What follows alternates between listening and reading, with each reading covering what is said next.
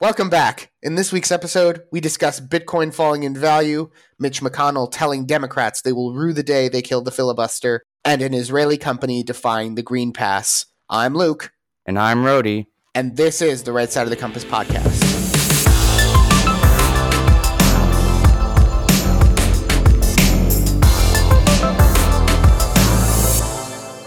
All right. So, first of all, Rody, how are you doing today? Um, I'm good. Um, my weekend was good, and um, I would say I can't complain, but it's cold out, so I can't complain. but Rody, it's cold outside. Yeah, I hate the cold. No, because of the song. The song? Oh, yes, baby, it's cold outside. Oh, who's that by?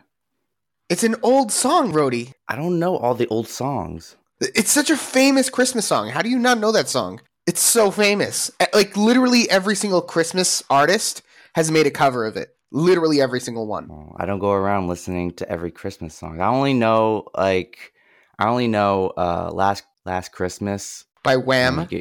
yeah, by Wham and, you know, Wish You a Merry Christmas. yeah, but Baby It's Cold Outside is not even really a Christmas song. It's just a song about a man seducing a woman. Um, it's one of the classics. If you don't know it, you have to listen to it, honestly. Uh, it's very, very good. Um, I mean, my weekend, my roommate tested positive for the Omicron variant. So we are. Oh, uh, congratulations. I tried getting sick. I really tried. I just can't seem to get sick. I, I just mm. can't. I tested negative for it again. Ugh. Did you get vaccinated yet? No, I didn't get vaccinated. I'm kind of hoping that if I get sick, I don't need to get the vaccine. Oh, all right. I mean, like, it's not even that I care about the vaccine. It's just I, I know that if I get COVID, the the time it will take for me to get, you know, to be able to return to society is not going to be a month and a half. It will be a week. Uh, but it is what it is. That's that. All right, so we decided to do a new section today of the show, a new uh, portion called the comment of the day. So I typically do all the social media, and so when someone posts, when when someone on you know Instagram posts a meme or someone responds to a YouTube comment, it's yours truly. And so I decided this week that I was going to do some community engagement and ask the audience what they wanted us to talk about. And someone uh, by the name by the handle of Yonatan underscore me underscore decided to ask us this question: Can Israel remain a democracy or a Jewish state? Is the future population demographic a threat? Let's discuss. Rody, what do you think? So I think there's a lot of variations. It's it's funny because if you actually read the Israeli uh, Declaration of Independence, they say they will have a constitute that they will make a constitution, but they never ended up making or going through with it. Yeah, they never did because because they wanted to keep it like a Jewish state. Like the moment you make a constitution, then there's like it's you know freedom of religion, but they don't want freedom of religion. They want to be a Jewish state. So, but to answer the question, I mean, I do see where they're coming from. I see there. I mean, there has been a large push to make it more, you know, less of a Jewish state and more, like you said, a, de- a democratic state where they have other, where they include everyone. But part part of the reason why I might not think because I do think that Israel is going more uh, right because more right the the right tends to be more religious people and they tend to be having more children than you know the left so i do think it might not go that way for that reason i mean in terms of my answer my my answer is essentially this question's kind of boring i like i know where the question wants to go it wants to say like oh, is there going to be a problem if there are Arabs in Israel? And are they going to run over the country? And are they going to, you know, make it so that it's not a Jewish state anymore and it becomes Palestine overnight because of demographics? And I don't think that's a very interesting question. I think the Arabs make a lot of mistakes. I don't genuinely believe the demographics are going to really be an issue. Even if tomorrow we annexed all of Judea and Samaria and we made it part of Israel, I don't think we would have a problem. I think the much more interesting question is whether Israel can remain a Jewish state in terms of whether it can whether it can remain Jewish in terms of unity without getting too much into this because there it this can this discussion can take up a whole episode in and of itself. You've got several different problems in Israel that will that if they are not dealt with immediately will cause a fundamental fracturing in the Jewish people. First of all, you've got the different sects of Judaism having different definitions of who a Jew is and who is considered a Jew. So, for example, the Orthodox movement and the Reform movement, they have very different opinions about, you know, matrilineal versus patrilineal descent, and of course, in terms of conversion, what what a what a good conversion looks like. Um, and then you have the difference between the Israeli rabbinate and the Interior Ministry. The rabbinate will will define who's a Jew for the purposes of marriage, but the Interior Ministry will define who's a Jew for uh, immigration purposes uh, through the right of return. And those are very, very, those are two different definitions. And so if we keep on doing this, there's going to be a fracturing in the in, in the Jewish population in Israel. And to me, that is more of a problem than the Arabs. Um, I, Yeah, I don't. The, the fact that they want to please everyone, you please no one. Right. You need to. You need, as Michael Knowles always talks about, you need to have a standard. And uh, Israel doesn't really have a standard at the moment, or it has multiple standards that contradict each other that are that are diametrically opposed. And that will. And this is not just in who's a Jew. This is in lots of things. You know, um, I don't. Unlike you, Rody, I don't think being a democracy and being a Jewish state uh, are necessarily uh, opposites of each other. I think people like to say, oh, a secular state needs to be democratic and a religious state needs to be theocratic and monarchy and this and that. Um, I don't I don't think so. Uh, that's just simply not historically accurate. There's no reason why a Jewish state can't be democratic. Um, for the same reason, if for no other reason, then a British state can be democratic and British as well. Like I don't I don't see the problem. Um, Um, I think it comes down to more like, for example, like I would say, like the army. It's like you would want the army to be a Jewish army, but if you get rid of, you know, um, you know, church and state being separate, well, then the army will can't be Jewish because that's part of state. And if we want to keep church and state separate, which you know would be, you know, a democracy, then you can't have that. That's well, then again, example. church and state, church and state doesn't mean what you think it means. It was more designed to keep the government out of church affairs, not the other way around. When when people say church of state, that was invented when the individual states had their own state church, right? Um, Maryland, for example, was a Catholic state, um, and there were other states that had their own churches as well. We could talk about this for hours, but I guess my point is Yeah. saying I don't I don't really see Jewish and dem- democracy uh, butting heads. My question is: Can Israel remain a Jewish state with the Jews united? Can they regulate Judaism and and and standardize it so everyone follows one rule? And in terms of democracy, um, I'm going to say a hot take here. I don't think democracy really did anything for Israel, to be honest. So if democracy disappeared tomorrow, I wouldn't be crying. Um, my problem would be is if if Bennett became like a monarch and then we really had no check against him. But in terms of democracy itself, it didn't really do anything for us. But you know, that's a that's a discussion for another time, and I'd love to discuss it. Anyways, so we just started this podcast a couple of months ago, and already we are seeing positive feedback. We want to expand our operations, but that de- depends entirely on you, our dear listener. If you like our content, please like the video, share it with your friends, and subscribe to our YouTube channel. Hit the notification bell to be notified of our latest uploads. In addition, we are available wherever you enjoy listening to your podcasts. If you want us to answer a question or have something to tell us, feel free to comment on YouTube or our Instagram page where we post memes and do community engagement at Right Side of the Compass. All right, so let's get down to today's topics. Topic number one the January Bitcoin crash. Bitcoin fell from almost 60,000 USD from November to around 40,000 USD. Yeah, it was, it, I kind of noticed it. I'm not a big, I talk about crypto a lot, but the truth is, is that uh, I'm not a big crypto person. Not because I'm against crypto, it's just I'd rather spend my money on other things. Um, like video games. well, video games, food, rent, uh, I don't know, literally other things. I, I'm just I just like real things, you know. And Bitcoin is not real. Um, I actually lost like 50 XRP because I completely forgot about my XRP, and it was on an old phone in a, in a XRP wallet that just kind of became defunct. So I just I lost 50 XRP. I So- think I lost like a, a thousand or two in in cryptocurrency. What? So- Because you lost the codes?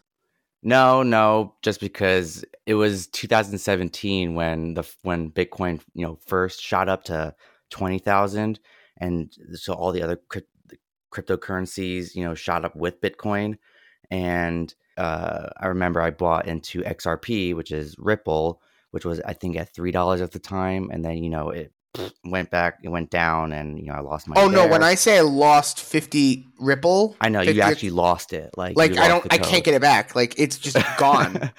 like it's just Yeah. gone. Like it disappeared. Well, they say Um, like ten percent of like Bitcoin is that's part of the reason why it, it goes up in value is, is for that reason also because like people lose their codes. Yeah, that's that's a big sad. Um, Yeah. right, so let's discuss why this is going on. So my my opinion was, and this is this is how I see it. Um, and obviously, Rody, you're going to disagree with me probably.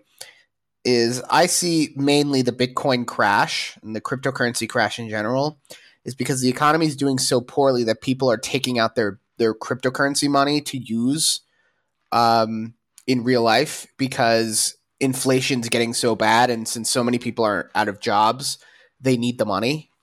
So that's the way i see it. As more people pull out their crypto investments we're going to see a drop in the value of cryptocurrency not because you know not because it's it's regulating but because people just literally can't afford to have bitcoin. They need the they need the usd so. Uh huh. but let's yeah, So, but I was going to say that you should talk about what you you read up on, and you know, I mean I hear what you're saying, where people might need it, but how investments work in terms of crypto and stocks, it goes by supply and demand. But it's not just supply and demand, it's also percentages.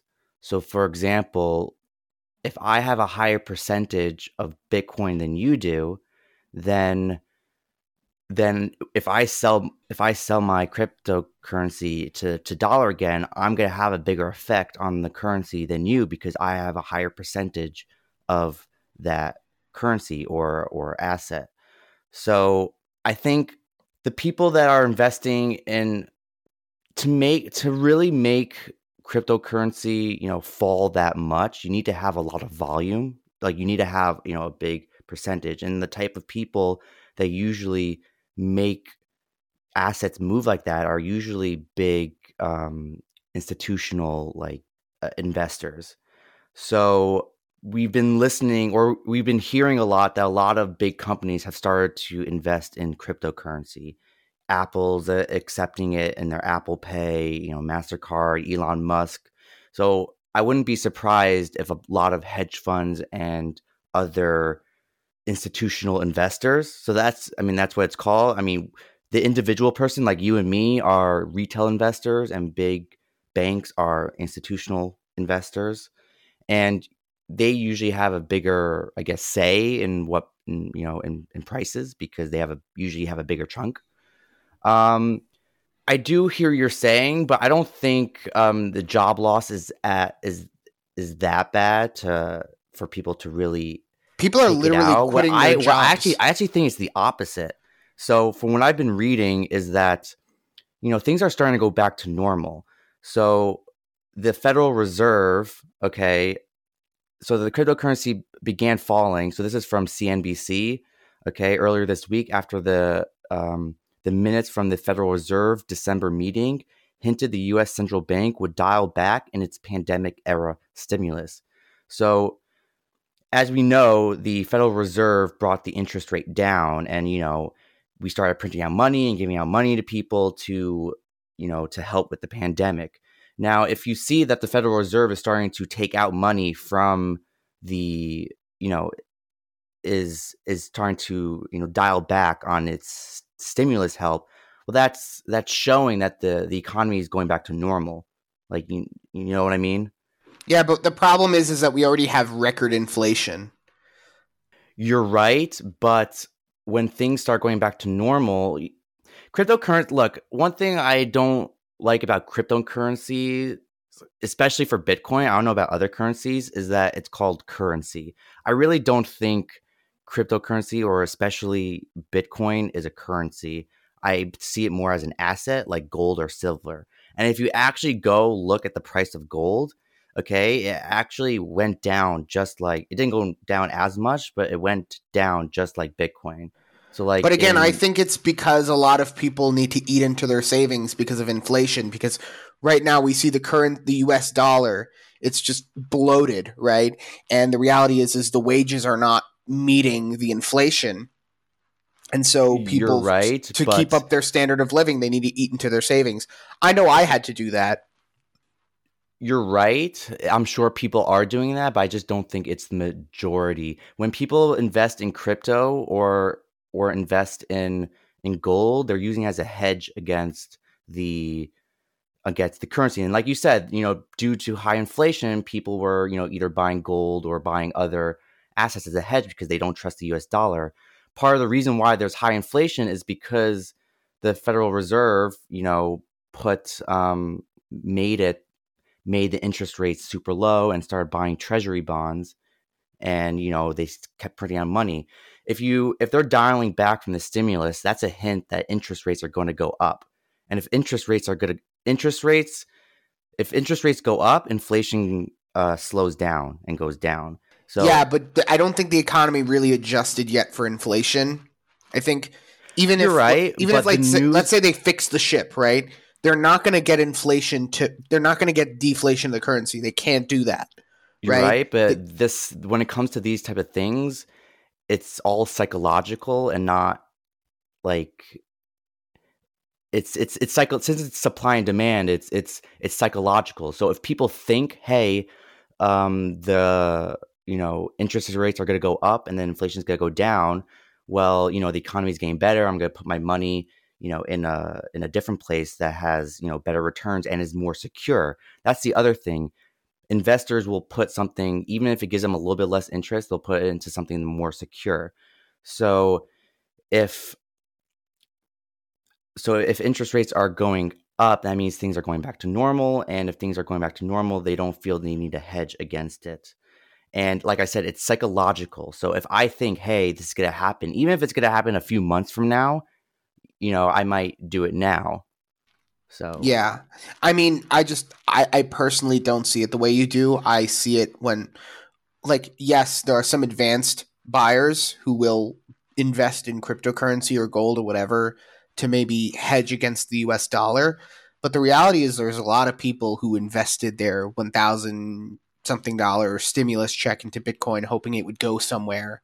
And sometimes it worked, right? Let's let's be real. Some people put it and they made money, right? Um, but now we're seeing that, uh, like, first of all, the stimulus checks dried up, but jobs are not necessarily going getting any better.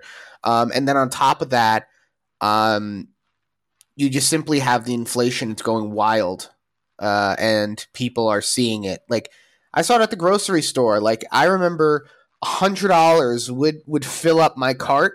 Like, I would have like a little hand basket, and I would fill it up with food, whatever, and it would be like you know the equivalent of 100 bucks in Israel. And and I know Israel Israeli food's very expensive, so like just keep that in mind. But like now when I spend like $100 at the at the supermarket, just does like it's half a like it's half a like half a little basket. It's just really really bad inflation. You're right. I just don't think that the people who who are taking out their money because of that are having the majority of the impact. You know, it's it's that's the minority of people and not and not majority of people that are investing. Most people who are probably going to Bitcoin have, you know, money to spend because the type of look, when it comes to at least trading or, you know, high risk investing or trading, um, you have to be willing to spend money that you don't mind losing, and you're not gonna put in money, you know, that you're gonna mind losing if you need it for other necessities. So I don't think the money that they need is, you know, not the money that they're using. The money that they're using is usually money that they don't care to lose. Well, I mean, I disagree with you, and the reason I disagree with you is because I think a lot of regular people saw that inflation was going to happen, and so they said, "Hey, I could put my $1,200 in the bank and it will get me exactly nowhere. Or I could put it in crypto and hopefully within the next 12 months, I'll have something to say for it. Right. And as a plan, it actually succeeded. Right. I actually, I had like a small gain on it. Right. Again, not enough to like save it completely, but you know, I had a little bit of a gain on all of my investments. So I can tell you that, uh, you know, as a strategy, it wasn't a bad strategy. I'm very glad I did it and I would do it again. So I disagree with your logic. I think that even if you, even someone regular who wanted to save money, it was a very, very good idea to put it into an investment while they were able to do so. But again, I'm open to being wrong. I'm not, uh, I'm not, I'm not married to the idea, as it were. Uh, I think that, uh, you know, it could very well be that you're correct, Rody. I'm I'm not the financial es- expert. You're you're you're much better at that than I am. Yeah, well, I mean, look, there's other factors also, which there, it says here that another piece is Kazakhstan. So apparently, there's protests against the government that's been happening in Kazakhstan, and bec- and apparently in Central Asian countries, Kazakhstan accounts for 18 percent of the mining. Um, no, it's like the, it's the second largest behind Beijing, and ever since you know, Wait, but Beijing isn't banned- isn't it banned in China? something like that. I don't know the the full details, but or is you know, Beijing I, referring to like the government, like we would refer to Washington D.C.? I'm sure. Yeah, I'm sure that's what they meant. Um, but yeah, I guess it's the government, and because of that, um, people moved to Kazakhstan um, for some reason, and Well, Kazakhstan's an Asian country, so it would make sense if they want to mine Bitcoin, they'd leave China and go to Kazakhstan. Um, people don't really know the geography of that area very well, but a lot of those countries to the west of Russia, or to the east of Russia, actually, more more more accurately, they're Asian countries. We just don't think of them because we when we when we hear a country that has the word "stan" at the end, we think of like an Islamic caliphate, like Pakistan or Afghanistan, whatever. But you know, a lot of those countries, they're also Islamic, but they're you know Asian Islamic, so they look much more like Chinese, but they're Islamic. Um, people don't know that, and they're also like weirdly risky at the same time. It's like a weird thing. Like you have to go there and see it. You know, people people don't typically think about it, but it it, it does it does exist. yeah. So apparently, Kazakhstan is the second largest um, miner of cryptocurrency, and because of all the protests, the government decided to shut down the internet, and because of the they shut down the internet. Um, you know, you, you can't mine without the internet. So, um, and uh, be, because of social media, because people are you know protesting, organizing uh, protests through social media, and that's a you know good example of you know you know government censorship on you know the internet. We That's spoke about government censorship time. before. What? Yeah, We've spoken um, about it before. Yeah. So that's another reason um, people are saying that it shut down. Um, that sorry, that cryptocurrency went down. Um, but like, do people think it's? I don't think. But if I think crypto is failing, I do not think crypto is is failing. It could be, like I said, it could either be a a, re, a reset because of the pandemic. People have been flooding towards other investments, like I was discussing before. Um, so, like I said, it could be a correction, as they call it, um, that people are putting to other assets, or you know, maybe like what you said, and also this. But um, I don't think that crypto, at least Bitcoin, is going away anytime soon. Oh yeah, no, it's not going away anytime soon. It's so useful. Like even just as a banking tool, it's very useful. And usually, as a general like you know investment you know advice, usually you should just hold on to it. And what you could even do is uh, dollar cost averaging, which is like you know you just buy it if you did buy at the top, buy it at the bottom, so then you know your cost basis is lower. Yeah, whatever. It is what it is. Um, I, again, we're not finance guys. Don't take our advice. We don't uh, offer advice here. That's for sure. So don't don't take our advice. Well, we're, not allowed to. We're we're, We're not allowed to offer advice. Please don't follow our advice. We we told you not to do that. That's if you do it, that's on you. Um, all right, so let's get to the next topic because I think this is a topic that I think I have a little more to say about, and um, hopefully you will as well. Um, let's talk about Mitch McConnell's warning to the Democrats. Oh boy, oh boy, we've been waiting for this. We so far in twenty in since twenty twenty, the election in twenty twenty, all we've had is you know timid Mitch Now we're getting cocaine Mitch. This is cocaine Mitch. That's it. This is our Mitch McConnell. He's back and he's better than ever. All right. So let's talk about Cocaine Mitch. Cocaine Mitch. Yes. You, you don't remember the meme where he's like surrounded by cocaine? You remember that? No, I don't. Okay, so whatever. Well, it that's not important, but this is cocaine Mitch. This is what Mitch McConnell's very good at. I know a lot of like populist Republicans don't like Mitch McConnell because he's very swampy, very establishment. But this is the advantage of having a seasoned politician, a, man of Washington D.C. on your side. And and and by the way, I'm not saying that Mitch McConnell is some rock ribbed conservative populist Trump supporter. That's not what I'm saying. Um, but I will. This is this is this is good, Mitch. This is cocaine, Mitch. Very very good. He's cool. Yeah, this is He's very cool, very kids. good.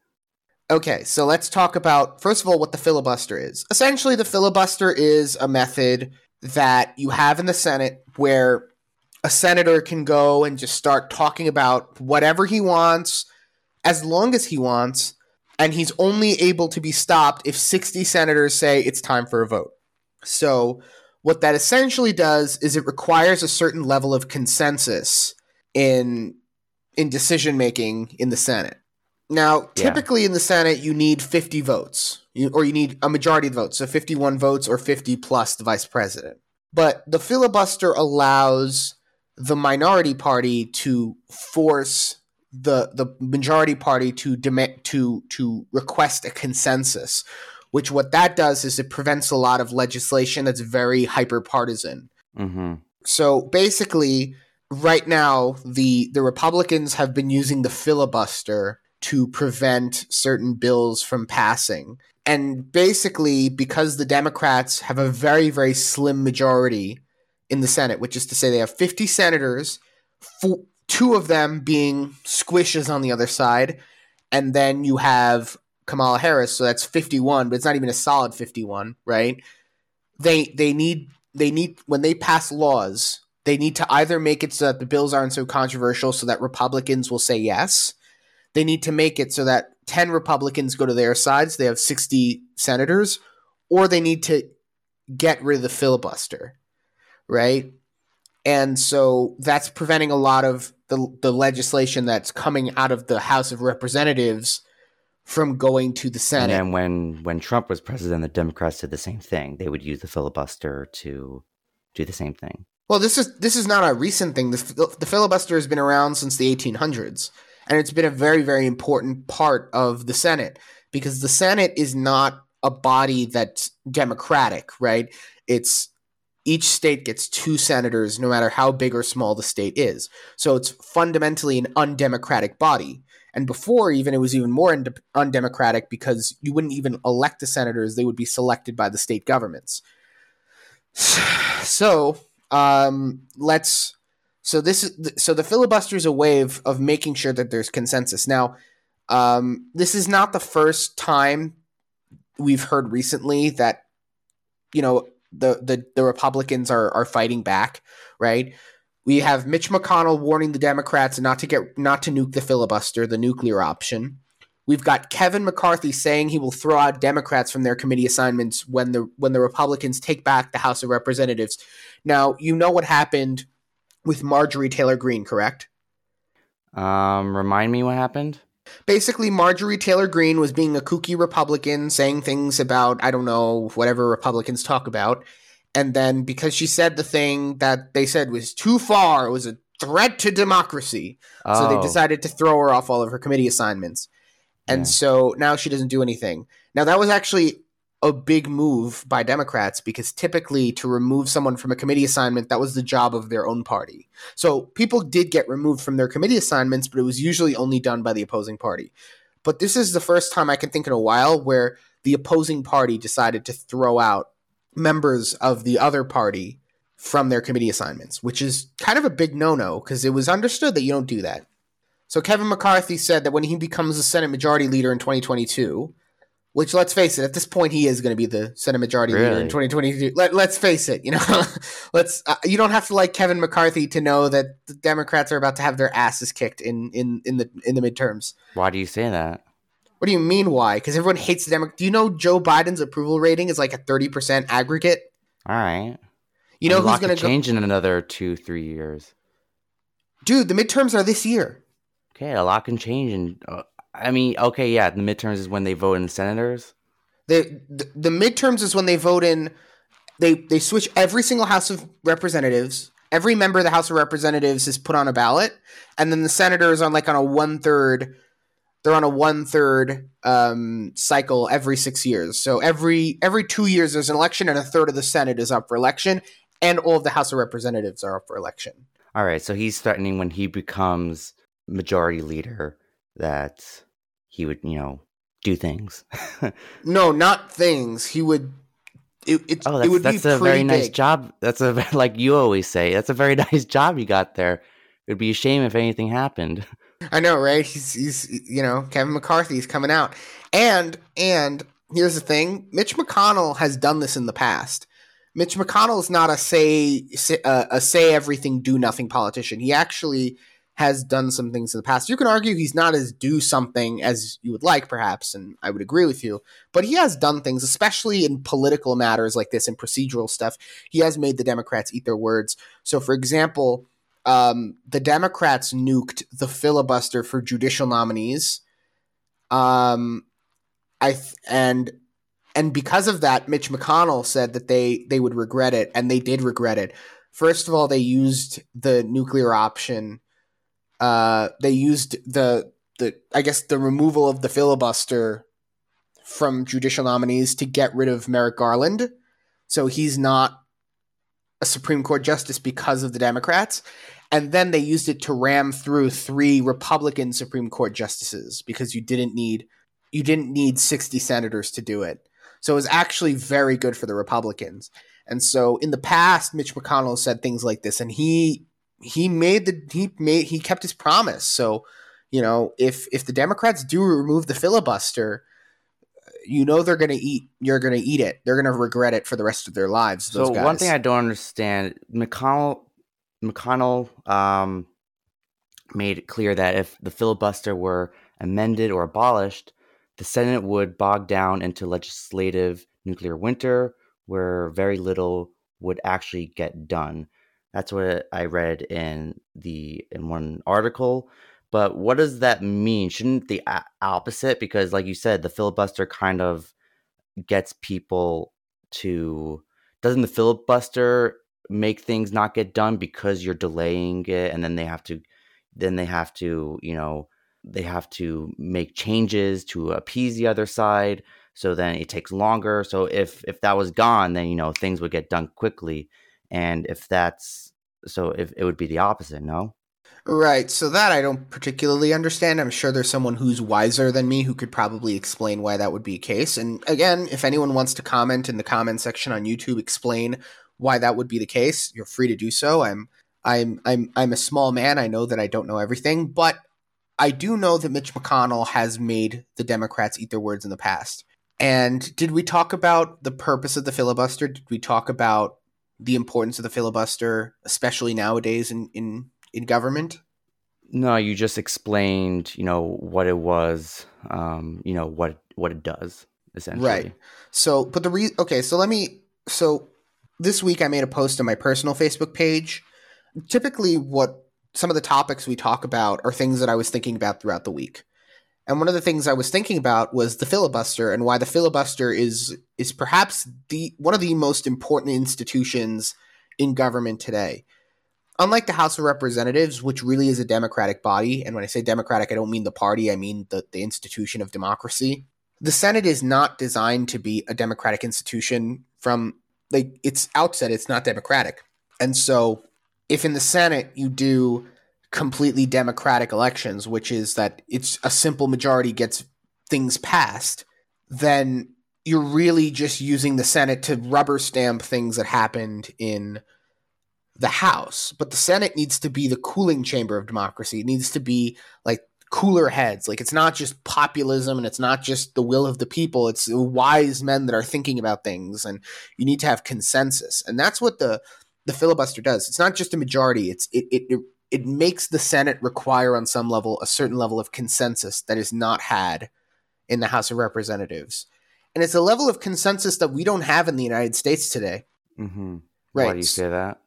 Well, because the so country is divided by the country is divided by so many things. We don't agree on anything anymore. Yeah, that's true. So the filibuster is really the when you see people on the Democrats, they're trying to cancel the filibusters because they realize that on some level the filibuster is preventing them from doing anything because there is no consensus. And so if you if you do the rule that you need sixty senators to do something, then you're never going to get anything done because there's no there's no consensus. But I think that's perhaps pretty wise that we, Yeah, we don't the point.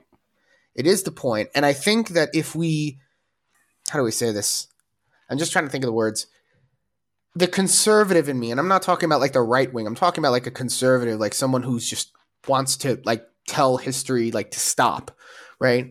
The conservative in me, I don't even want to really make conservative policy so much as I just want things to stop until, you know, things calm down, until we have a consensus again. And that's the true purpose of the filibuster.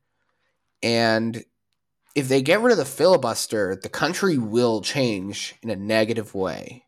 And Yeah. I, I really hope for everyone in the United States' sake that it doesn't go away because the filibuster is perhaps perhaps the one institution in the United States that's a moderating force. It requires Republicans and Democrats to sit down and do compromise or else things don't get done. And I think that's good for the country. I think if if they do get rid of the filibuster, it'll become similar to the all the executive orders that all the presidents always do. Like for example, you know, Trump does executive orders and then, you know, once Biden becomes into power, then he does executive orders that cancels out his executive orders. So, I feel like it would be the same thing. So you would have this, you know, if they do get rid of the filibuster, whoever is the majority will make, I guess, laws or do other policies. And then once the other side has the majority, they'll basically cancel them out or they'll um, make their own. Um, so that's why I feel like it would it would become. Right. And the problem with that would be is that already we see that there's a problem in this country that the administrations don't have any level of continuity unless it goes from a Republican administration to a Republican administration or a Democrat in, uh, administration to a Democrat administration. We don't really see any continuity between the administrations, which is very disrupting to the society because if people if people are constantly like voting in this political party and voting in that political party and they don't feel like and, and it's it's always just a war right? There's never anything that just stays the same right? And that's very bad for the country because in yes to like very partisan hacks such as myself yes you want your policy to win and you don't care. But on a certain level the the stability of a country overall even if there's some bad policy in the stability right? But the stability of a country is very very useful to the little guy who just wants to run his business and you know pay his taxes and raise his kids whatever. That's very important. And we we don't have that because there's just nothing permanent in politics anymore. There's no we don't agree on anything in values. Every time the the government changes powers it's like the whole philosophy of the government changes right? For good or bad right just talking about what it is in in the bigger picture and then you also have these rules made by these presidents that are just not permanent. And so if we get rid of the filibuster, it will make changing the actual rules a very just meaningless process. Like just every day, like whenever a new government comes into power, they're just going to repeal all the old laws and put in new laws, and and that's just not a way to do yeah, things. no, you want things to stay in the middle. So, for example, you know, if you don't want things to go too far right and you don't want things to go too far left, you want things to stay in the middle, and the filibuster kind of keeps that in check. Right. And the irony, of course, is that if the de- the the one thing that the Republicans wanted to get rid of during Trump's administration was Obamacare, right? Obamacare was Barack Obama's greatest accomplishment. You can think that it was a terrible idea, fair enough, but just purely from his legacy standpoint, Obamacare was his greatest accomplishment because it actually went through Congress and came to his desk and he signed it as a bill. And the reason why Trump couldn't get rid of it was because of the filibuster. So he couldn't just get rid of Obamacare. Right? So when Obama did things by the books, when he had laws that went through the House of Representatives and the Senate and then got to his desk and he signed it and everyone cheered and it was yeah, yeah, yeah, yeah, yeah. He actually did stuff. Whether you disagree or agree with Obamacare, the fact that Trump couldn't change it, you're saying is a good thing. No, no. I mean, listen. I no. I'm saying from his perspective, right? Yeah, yeah, yeah. Yeah, from from Obama's perspective, I disagree with Obamacare. I wish we could get rid of it. But imagine now you get rid of the filibuster, and now the Republicans win the House and the Senate, and then in 2024, you know, Trump or DeSantis become the president, right? They just go through everything. They would go through the entire law book, just yeah, repeal so the law the book. system. Yeah, and then when the Democrats win, inevitably, because you know that that's how it goes, right? You Republican, the Democrat then the things change again. They just put everything back where it was, right? So it's going to destabilize the country. The filibuster is the way to make sure there's some stability in the country. And it would be a real shame for it to go. And also, just, you know, it's funny to watch uh, con- uh, senators read the phone book, you know, just like to waste time. you know, like those famous stories where they'll just like stand up in, in the Senate and just read random stuff just to waste time very very funny. I've actually never seen those videos, but like I no, but it's imagine. not just videos. It's also famous stories of like senators who would go and they would read the phone book. I'm know, just imagining the meetings. They're like, okay, guys, we need ideas of how to you know keep this thing going. Anyone? Any ideas?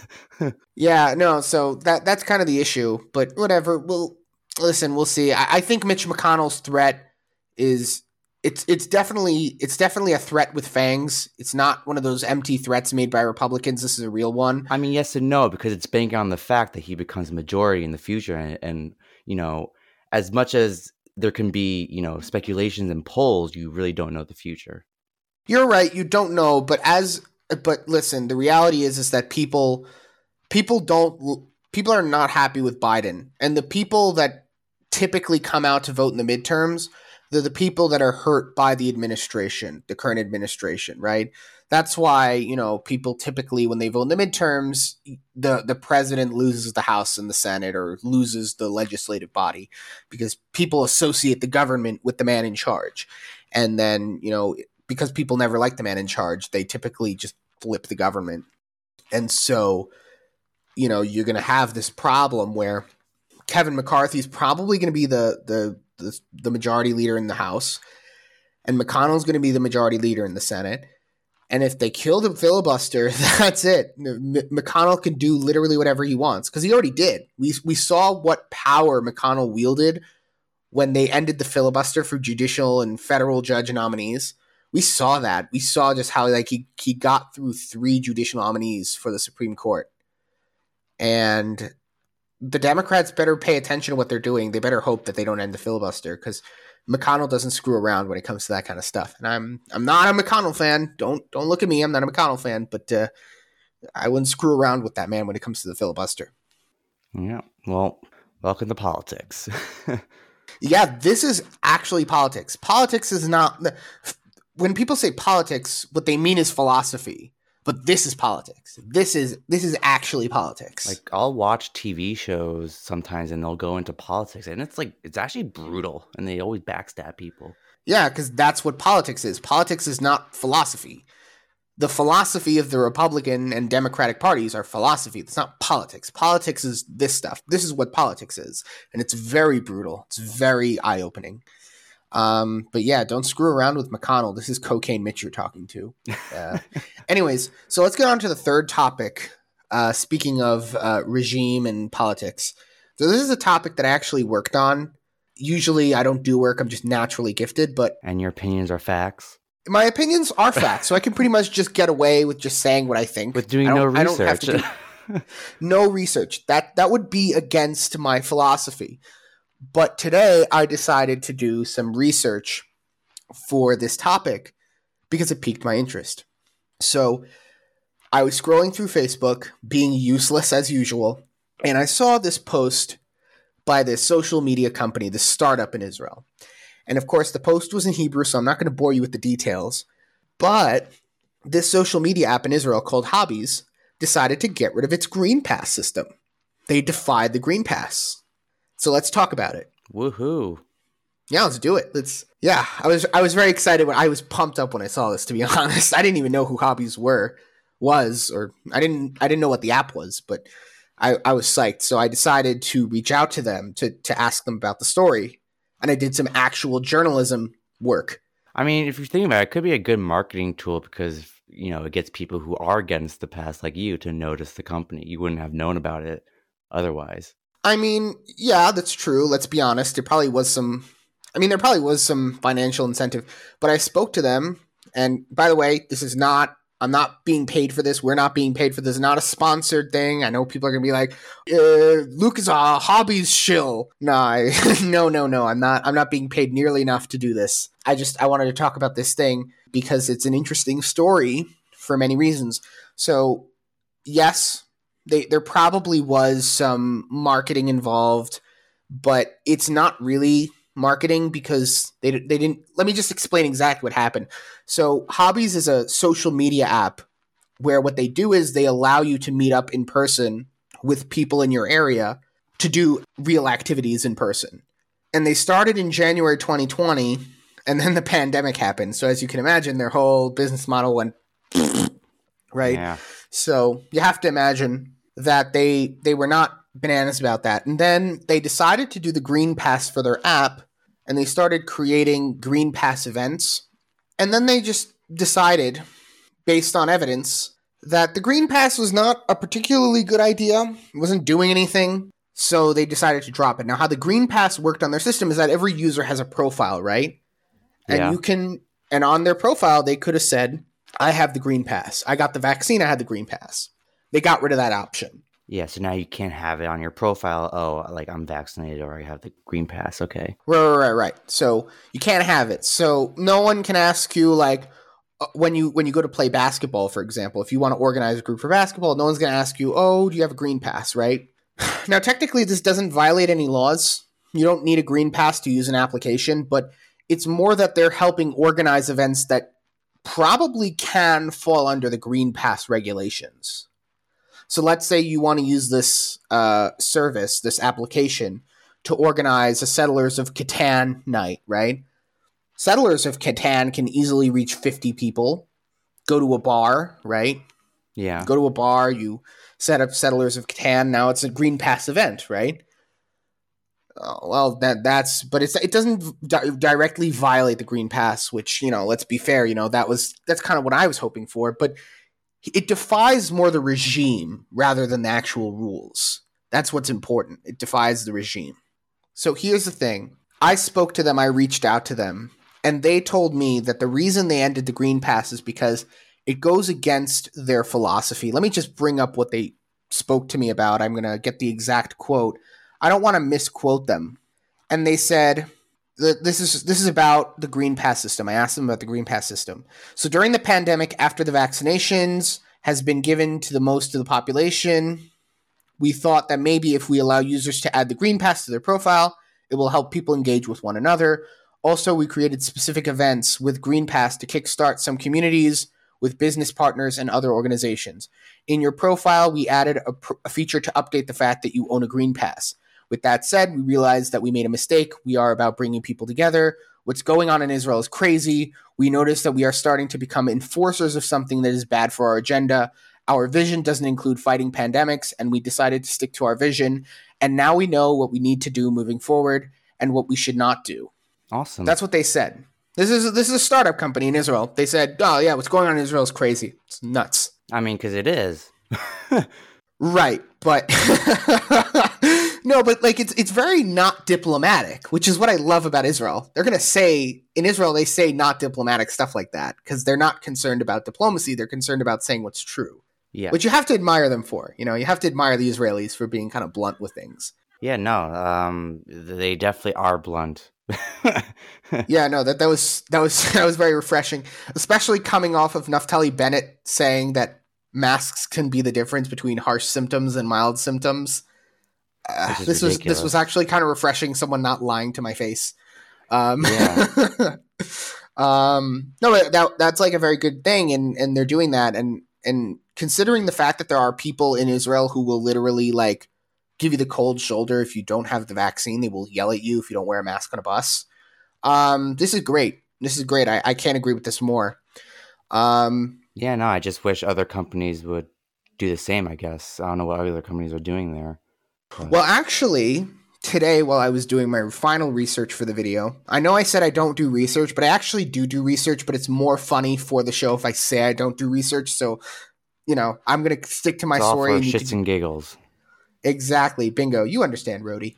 Anyways, so so when I was doing some last minute research, there was an article posted by the Daily Wire saying that General Electric got rid of they're not going to follow the green pass or it's not a green pass. They're not going to require a vaccine mandate for that their didn't- company. well, didn't the uh, Supreme Court just uh, like shut down the uh, vaccine mandate that Biden had for like 100 employees and, and more? Right. So what actually happened with the group with that with that, and let's clarify what what they said was is that the government can't mandate that companies do it, but companies can do it themselves. That's so true. General Electric said that they are not going to do it, which is still a big thing because that's that's against the regime, even if it's not technically against the law. Which, just like the hobbies thing, it's not against the law, but it's against the the dominant regime which is very important. This is very, very counter what the the regime wants it so that everyone gets vaccinated. They want it so that everyone's wearing 20 masks. They want it so that everyone is like staying six feet away from each other, that they don't celebrate Christmas, that they don't celebrate holidays or weekends together with the family. They want everyone to be alone, living in a pod, eating It's bugs. power That's what they want. What? The power show. You know, they they want to you know flex their power. Right, exactly. So even if they can't mandate it legislatively, they want the the cultural ability to say every company is doing that, and that's what a lot of the big tech is doing, right? And it's interesting that Hobbies is not doing it. I actually spoke to Hobbies about why I like their company idea so much. Like again, this is not a sponsored post. I can't stress it enough. This is not sponsored. Um, they didn't pay me to But- say You know, if if you ever do want to sponsor, you know, feel free to contact us. to, to, to channel my inner Jontron, I'm not sponsored by hobbies, although I wish I was. Call me. Exactly. I know, I know, I know. Um, sp- nah, just kidding. I, I don't, I don't want to be sponsored, anyways. Um, but I spoke to them. I liked their idea because, you know, with Facebook doing the whole metaverse thing, where they want you to put on your virtual reality goggles and look at the virtual reality and go to your fake job and with your fake friends and your fake avatar and your fake property with your fake money as well. And he said, like, yeah, the the Facebook. He, he, this is the exact quote he sent me when I told him about my thoughts on the metaverse. He said, Facebook actually did us a favor as they rebranded themselves and left a vacuum for us, as we are, as you said, about the opposite of the metaverse. We do real reality instead of virtual smiley face emoji. So, yeah, so they want you to, you know, their app is so to set up, you know, meetings in person. Right. So they're against virtual reality. They're against augmented reality and virtual reality. N- uh, not like against it in concept, they're, but they they stand against the dominant big tech regime of we're going to keep you in your house and we're going to put you on the goggles and we're going to make you go to your fake job with your fake everything. Well, and uh, I mean, I don't think that's the regime or, you know, put in more proper terms, the government's, you know, plan. Their plan isn't, hey, you need to stay inside because, you know, we want, you know, you to adapt to the metaverse and online stuff. I think it's just a byproduct. It's just you know, a byproduct of what, you know, it's just a result of the what's been happening, you know, because No, no, no. I agree. No, no, no. That's not what I said. What, what, I, what I'm, I'm going to stress because it seems that you didn't understand. I'm not saying that big tech and the government are saying let's make everything fake because you know we're powerful, and I'm, I'm saying that it benefits the the big companies. It benefits us that we're on our phones all day, giving Facebook and Google all our information, and we're buying everything from Amazon, and that we're staying home, and we're not using gasoline, and we're off the roads, and we're you know we're staying at home. We're not happy with anything. We we rely on government for everything. We have very small houses. We live in in the in the city where everything smells like sour milk right? That's that's what they want right? Because it benefits them.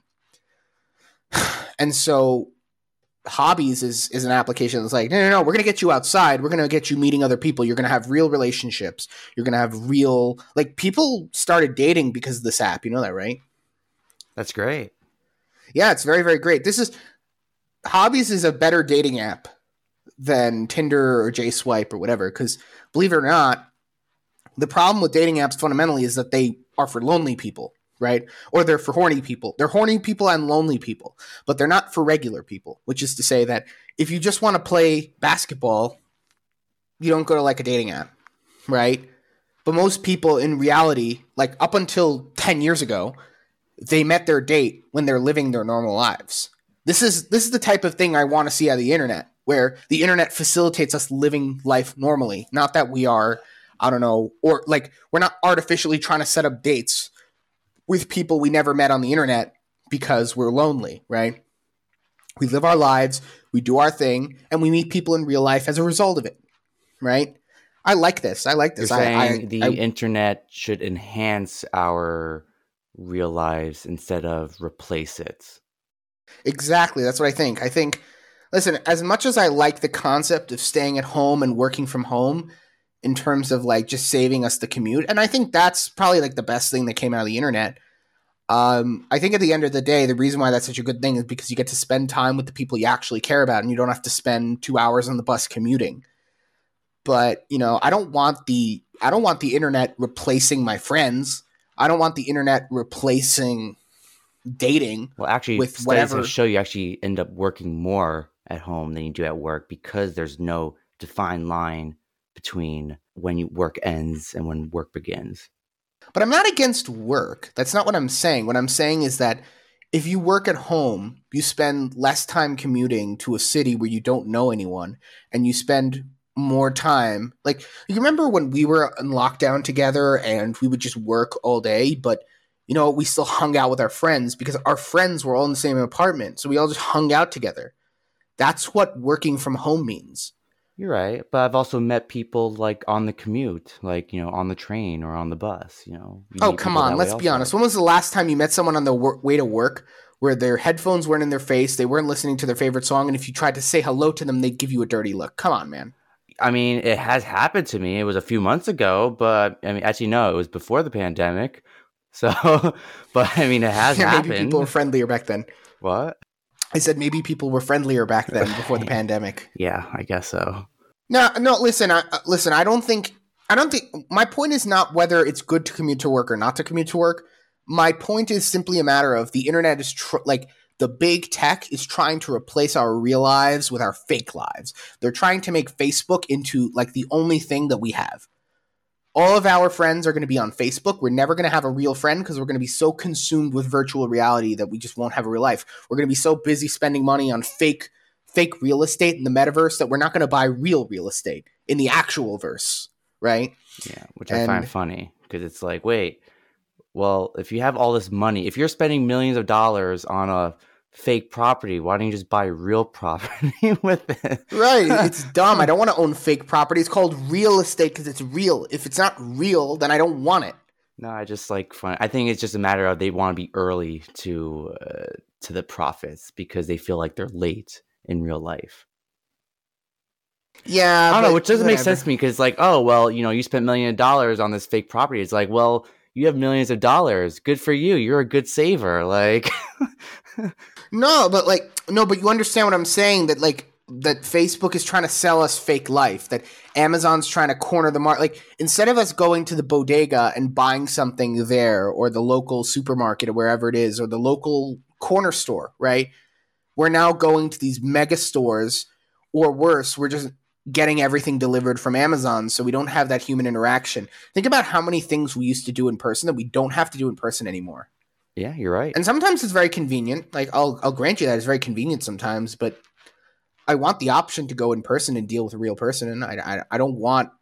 I I specifically don't order food from Amazon because I want to deal with people. I order very few things from Amazon. Yeah. Um, no, you're definitely right. You know, being with people, even, you know, um, there's a someone who I know who's, you know, studies psychology. They said that there's something in the brain, you know, that that is triggered when you see people like you're more happy and, you know, because you're not seeing as many people now. Sign there have been, I guess, studies that people are more depressed and this, that. There's a lot of mental health with not seeing people. Right. Um, Um, but I think their their plan is trying to make it like you know the the Matrix or Ready Player. Have you seen that movie, Ready Player One? Yes, we I saw that movie. So Yeah. So you know, I actually recently saw The Matrix. I recently saw it for Oh, the first really? time. Nice. Yeah, I actually liked it. It was a very good movie. Yeah. Very so you know they're liked it. trying to make it where you know you can you know live a life in in another world. So, Right, but that's the saddest thing I ever heard of in my life. Like just like this was a plan made up by people who weren't popular in high school. Obviously, this was obvious. Uh, Mm, like, well, this is obviously- popular. right, but you can tell that the people who are trying to shove us into these computer boxes, you could tell they were hung by their underwear on top of a flagpole at an elementary school. You can tell because like those people obviously have no friends. Like because they they don't understand how awesome it is to have actual friends and like oh yeah just like people yeah you could just meet those online yeah like you fake avatar yeah for sure why not you know you could be friends with that who cares It was no actually very difference. interesting. I saw a post from Elon Musk who post who I guess shared a video of a really old video um, video of Bill Gates um, talking about the internet with uh, at a talk show, and you know this was in 1990. Uh, was it seven? I don't know when the internet started to come out. Uh, in whatever late 90s um, and he was and they were having a discussion saying like oh what's with all this internet deal and like you know um, what what can it do or um, what's the point of it and he's like "Uh, there's they're gonna be streaming a, a baseball game like hasn't has ever anyone like you know heard of you know radio and they're like yeah but you could watch it at any time it's like well has anyone ever heard of you know tape recorders it's like you could just record it but obviously now we see the value of the internet so I just find it interesting. You know, whether the metaverse has actually become legit or not uh, is, um, I don't know. no I, I but listen i have I no find it- doubt in my mind i have no doubt in my mind that people are going to adapt the metaverse i have no doubt in my mind that at some point i'm going to be commuting to work with a with a headset but yeah, I'm maybe. not I just also to. just find it interesting how we're having the same conversation as they were having with the internet. You know, in the '90s. Right, but I think this this always needs to be said. It's not just about form, it's about substance. Like it's very easy to just pass off anyone saying that a technology is not a good idea as a luddite. I think it's very easy to do that. But I think you need to analyze the substance. I really don't see the value in virtual reality meetings. I really don't see the value in Facebook having access to all of your meetings because you do it through Meta. I don't see the value in that. I can see the value of the internet being a repository of all the information available to humankind. And that I see the value in. I see the value in being able to send a document to someone. Like that I see the value in. But and I even see the value in being able to have a video conference with other people. I just I don't see why it needs to be on a headset. It seems very dystopian. Um, yeah, I mean, I, look, uh, you know, I guess we'll find out. I, I think it's because I think it's because I think fundamentally, and tell me if I'm wrong. I think it's Wrong. because like you know, like in all these sci-fi movies, we want to see like holograms, like real life holograms, where like you see the whole person and they're talking to you and you're talking back. We always thought that was cool. We never thought that was dystopian. But I think what makes the metaverse dystopian fundamentally is that you have to kind of cut off, like I guess spiritually almost. I don't want. I don't like that word but you have to kind of spiritually cut yourself off from the real world by putting on virtual reality goggles. And so you only see virtual reality. I think that's what it is. I think a lot of people think that because the internet's behind a screen, like you can close the computer and you could go back to real life. But I think once you put on the re- the virtual reality goggles, not because there's a game that benefits from it, but because there's a there's a company that tells you, "Oh, we're going to do we're going to work today from our internet goggles and you're going to keep the internet goggles on for 8 hours and you do all this fake crap," right? I think a lot of people are going kind to of say like, forget that you're in, you know, that there is reality, kind of. Right. I think that's what people are opposed to, um, or at least what I'm opposed to. I don't know. I think there are other people that are like really cool with it, and I kind of lose my mind with those people because I'm like, yeah, th- you're gonna get lost in the metaverse, and I'm gonna be here in real life trying to do real things, and uh, whatever. I mean, it is what it is. But regardless, um, I wish the guys at Hobbies a lot of luck. I heard they're trying to expand to the United States, so if you're an American listening, um, let them know that you're interested uh, and hopefully, you know, maybe you'll you'll get to do something. Uh, I wish them the best of luck, and uh, Yeah, I hope thank- it goes well. Yeah, thank you very much for, I guess, getting rid of the green pass on your system.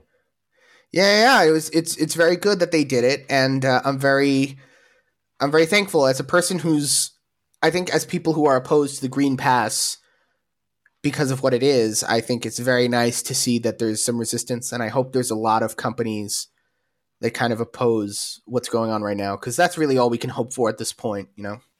Yeah. Anyways. Yeah. So. All right, that's all for today. Remember, if you like this episode, like the video, share it with your friends, and subscribe to the channel. In addition, we are on all your favorite podcast streaming services. Please follow us on all of our relevant social media platforms, including Instagram and Gettr, and have a great rest of your day.